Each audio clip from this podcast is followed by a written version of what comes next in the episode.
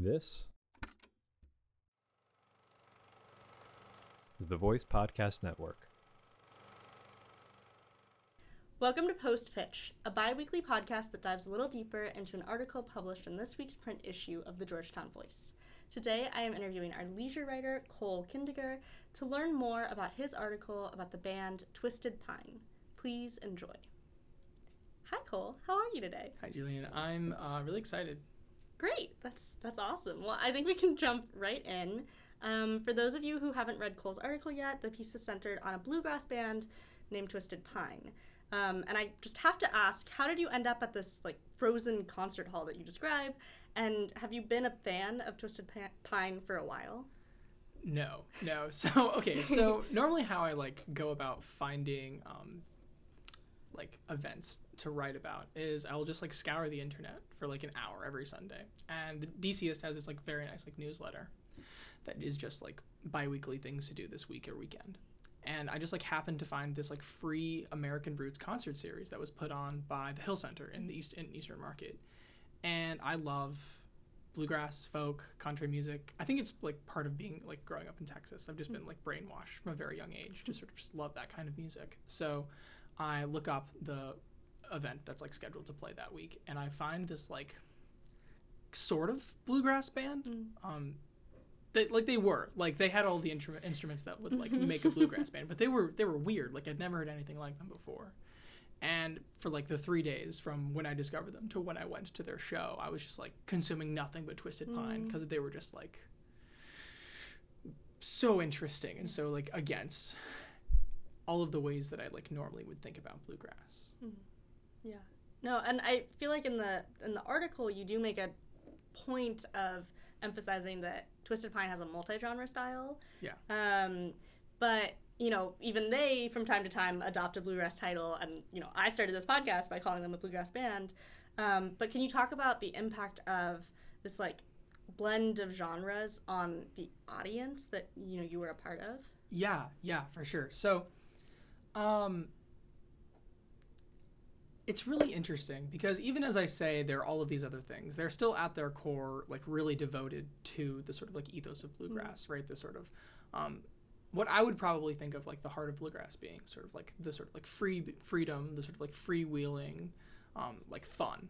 That is just sort of- sort of at the heart of the music. Like it's very much a genre that you should be listening to outdoors with all of your friends, like dancing and they like channel that but then they sort of like do that in a way that like most bluegrass bands like would never even think to do it. So like there's a really great moment in the interview that i wish i could have gotten into the final piece that was basically they all were telling me that there is this one specific acoustic prince demo um, that like was the single like biggest inspiration to their whole band which is cr- like like crazy. Like I've never heard of any band being like, yes, this specific thing is like like the bi- like the biggest influence to us. Um, and it was just it's just Prince um, singing "I Feel for You," um, which is like a like sort of a, a deep cut, honestly, and just sort of him with an acoustic guitar, just tapping his boot, and it's just his voice, the guitar, and just that like tap over and over again. And um, Chris, the bassist, was just talking about like the way that you feel the sort of like funk and the like the, the rhythm. It makes you want to dance even though it's so different from almost everything else. This sort of like heavily produced um, not acoustic um, sort of style that prince normally goes through. And it's just sort of the idea being that like you can you can get to um, a similar place as like prince using completely different instruments. And you can sort of tap into the sort of best parts of other genres while, while still being sort of um, loyal to like the sort of heart of bluegrass. Um, and i think that's something that the audience felt the entire time like the whole way through. Like the other thing that i thought was really great um, part of the, so like part of the reason that they're multi-genre is just because they like come from such like different um, places sort of like in their own musical like careers. And they just sort of like let everyone in the band play what they want to play um, and then the other part of that is they just like all love all kinds of different music. So like I, I mentioned in the piece that they like played a bunch of bluegrass covers, which is true, um, which sort of comes from like their like foundational love of like the bluegrass canon or whatever. But also they played a ton of like they like they played the Rolling Stones, um, which no one would have ever expected that they'd play the Rolling Stones. And then like um the singer Kathleen did this like stuttering move that was like very much like like peak um like 70s like rock. It was like very like prog rock thing, and it was just sort of like completely different than like anything anyone any anything anyone would have expected. And the bluegrass concert, but it worked. And they end the show with Bob Marley's "Could You Be Loved," and none of these songs sound anything like what their originals were, but they still like tap into what made them special. And I think that was a lot of the reason um, why they worked as a band. Yeah.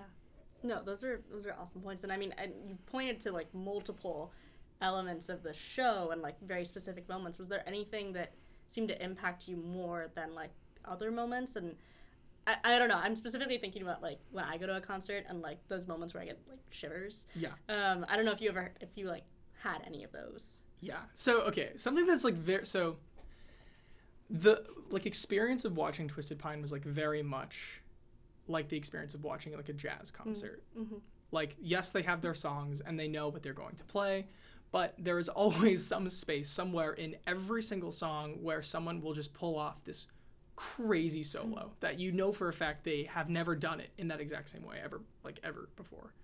Um and almost all like every single time like i just go good lord how do they how do they do that? And that's that's the other thing. Like i like i wish that i would have emphasized a little bit more is that each one of the um, members of twisted pine like individually is just unbelievably talented. Um and you it's sort of like they sort of feed into each other in this like beautiful like harmonic way that sort of just sort of like creates this one like cohesive thing. Um, but then one of them will go off on their own you know in the bridge of a song to do their solo and you'll just be reminded that like oh my gosh. And then the other thing um, was just how they related to the audience. That was um, really nice. I've been to some shows where the bands are just like phoning it in. Right. um, this was not that. Uh, there were- uh, okay my favorite my favorite point in the whole show my favorite point in the whole show was um, i wrote about this in, in the piece. It got into the final cut because i just like loved it with my whole heart. But the, the the bassist um, chris sartori he he so he's like the way he plays is like very focused. So he has like this sort of like hard frown on the entire show. And he's just like you can tell he's like super into the music but at no point does he really look like joyful. More just sort of like he's like really like vibing. Um, and then uh, there's this point into um, right now which is um, one of their more popular songs. It was like the title track from their most recent album um, where he like jumps into a solo and the moment where he jumps in and everyone else sort of fills behind him he breaks out into this huge like ear to ear grin. And it's like so great because you can just see him like looking at each of the individual like members of the band. You know each of them you know jamming out like really hard Yeah. uh, on their own. And then you see him like look at the whole audience and he just like looks so happy. And then it's like in that moment you're like yeah like these guys are not in it for anything but the music and like this feeling like right here Yeah. That, that sounds amazing. that was it was Um, awesome Yeah. um, and then I think kind of like the flip side of this and like the other part of your article is really focused on an interview that you did with the bandmates. And, right Um, and I was curious if there were any parts of the interview that really stuck with you as well. Yeah, yeah. So um, I was really surprised um, with how open the band was. Normally, normally when like I do an interview like this, it's very much like you have your 15 minutes, ask your maybe a couple questions. They'll like wax poetic for a while, and then you're out of there. But um, the concert ends. The band sort of like chats with the crowd for like fully half an hour. Um, I bump in, I introduce myself, and then like uh, Dan, who was the um, mandolin player, sort of like rounded up everyone. He's like, "Don't even worry about it. I know you like have to get out of here, so I'm gonna get everyone, and we're gonna like go into this one side room." And we, we went in there, and we were there for like an hour. um, we were just talking about everything, and um, a lot of it um, really informed how I sort of like thought about the concert. Um, they talked a ton about the sort of like way that they go about making music and the sort of like openness at which they sort of approach everything, um, which uh, was really powerful to me because as someone who spent so much time listening to their like discography before I went to the show, and I noticed that like none of the songs sounded remotely similar to what mm. they had originally gone because it was three years since Yeah. they released their last album, so they had all this time, especially during like COVID, to just workshop everything and change everything. And obviously, part of the, so like what I think and what they sort of like hinted at was part of the reason that they loved playing so much is because they didn't let themselves get caught into a rut. Even when they're playing the same songs, they did everything different every single time. Um, and the other thing, so the the like realist it got, um, in the interview was right right at the end, when we just sort of like we were just like making jokes, and I was like, okay, like on a on a like more serious note, um, what keeps you up at night? And every single person like swiveled and looked at Chris, um, and I didn't know at the time. And he just he like looks at me and he takes this big like big deep breath, and he starts talking about how tough it is to um, sort of like be stable and support yourself as a sort of up and coming musician. And it was really sweet because he spent he spent like fully two minutes just ta- like he- like like hedging what he was about to say. He was like qualifying it by saying that like he knows that he and the band is sort of like in a privileged position. They get to do what they love for their job, and a lot of people can't do that. And there are a lot of people who have it tougher than them.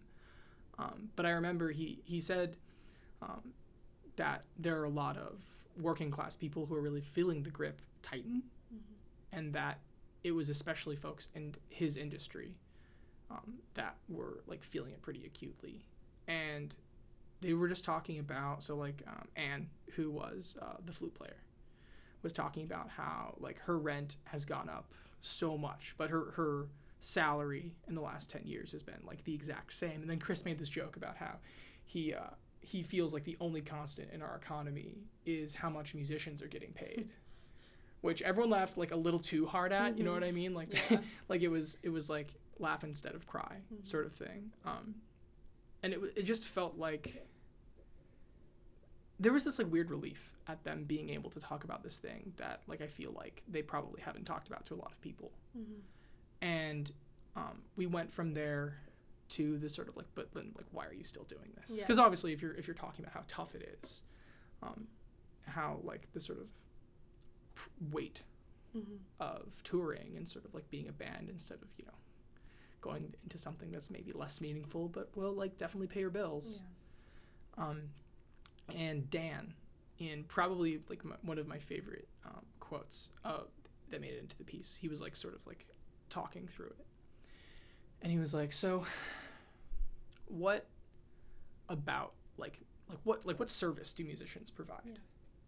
As opposed to like some, some something that's like super clear. He I think he, he like mentioned like a like a nurse or like a healthcare worker. And basically he was like, well, I feel like mu- like musicians more than anything else give communities mm. a space to gather. Mm. And that was the moment where I knew what I was going to write about for the whole piece because um, I sort of like frame my whole story around this like story, uh, of this little um, anecdote at the very beginning of the show, Yeah. where this little girl, um, like the band starts playing. So okay, little context. So before that, before that, it was like really, it was freezing. We like just moved inside. It was like humid. It, we were all very uncomfortable, and I didn't know if this band was going to be good live. So I was just like like waiting. We are all like on the edge of our seats, like packed together like sardines, and we were just like waiting to see like what the deal was going to be. And then they started playing, and um, before anything else could happen, this little kid from the back row, she's got she had like overalls, and, like a, this huge like mop of hair. Hmm. She like ran up, and then just started dancing. Hmm. And then her dad, I mean obviously, dad things, just runs up after her, and then sort of like tries to like coax her Yeah. back into her seat. And then there's this moment where she's like, "Wh- "Why?" Mm-hmm. She's like, "What? am- I mean, clearly." They're playing music. Why don't we all dance? And then she like gestures at the whole crowd, and we're like, "Yeah, yeah, yeah, you're right. We should dance." And then we, everyone just started swaying. Um, and in that moment, it was like that sort of like crowd of strangers were on the same page. Yeah. And there are a few other points, like the other point where I like really felt that was when they ended the show um, with "You Could Be Loved" because everyone knows that song, and you just had like this, you know, crazy diverse crowd that like didn't know each other, just sort of like humming Bob Marley together. Um, and it was just those moments that and, and sort of like dan's understanding of like why they were there and like why they did what they did that like framed the whole rest of the show Mm-hmm. for me Yeah. No, and and I think my last question is really central to that. But um, like, what do you feel is happening in this space that is moving from like a crowd of strangers into this unified community? Like, what is it? A feeling? Is it the music? Like, what is unifying them? It's really hard.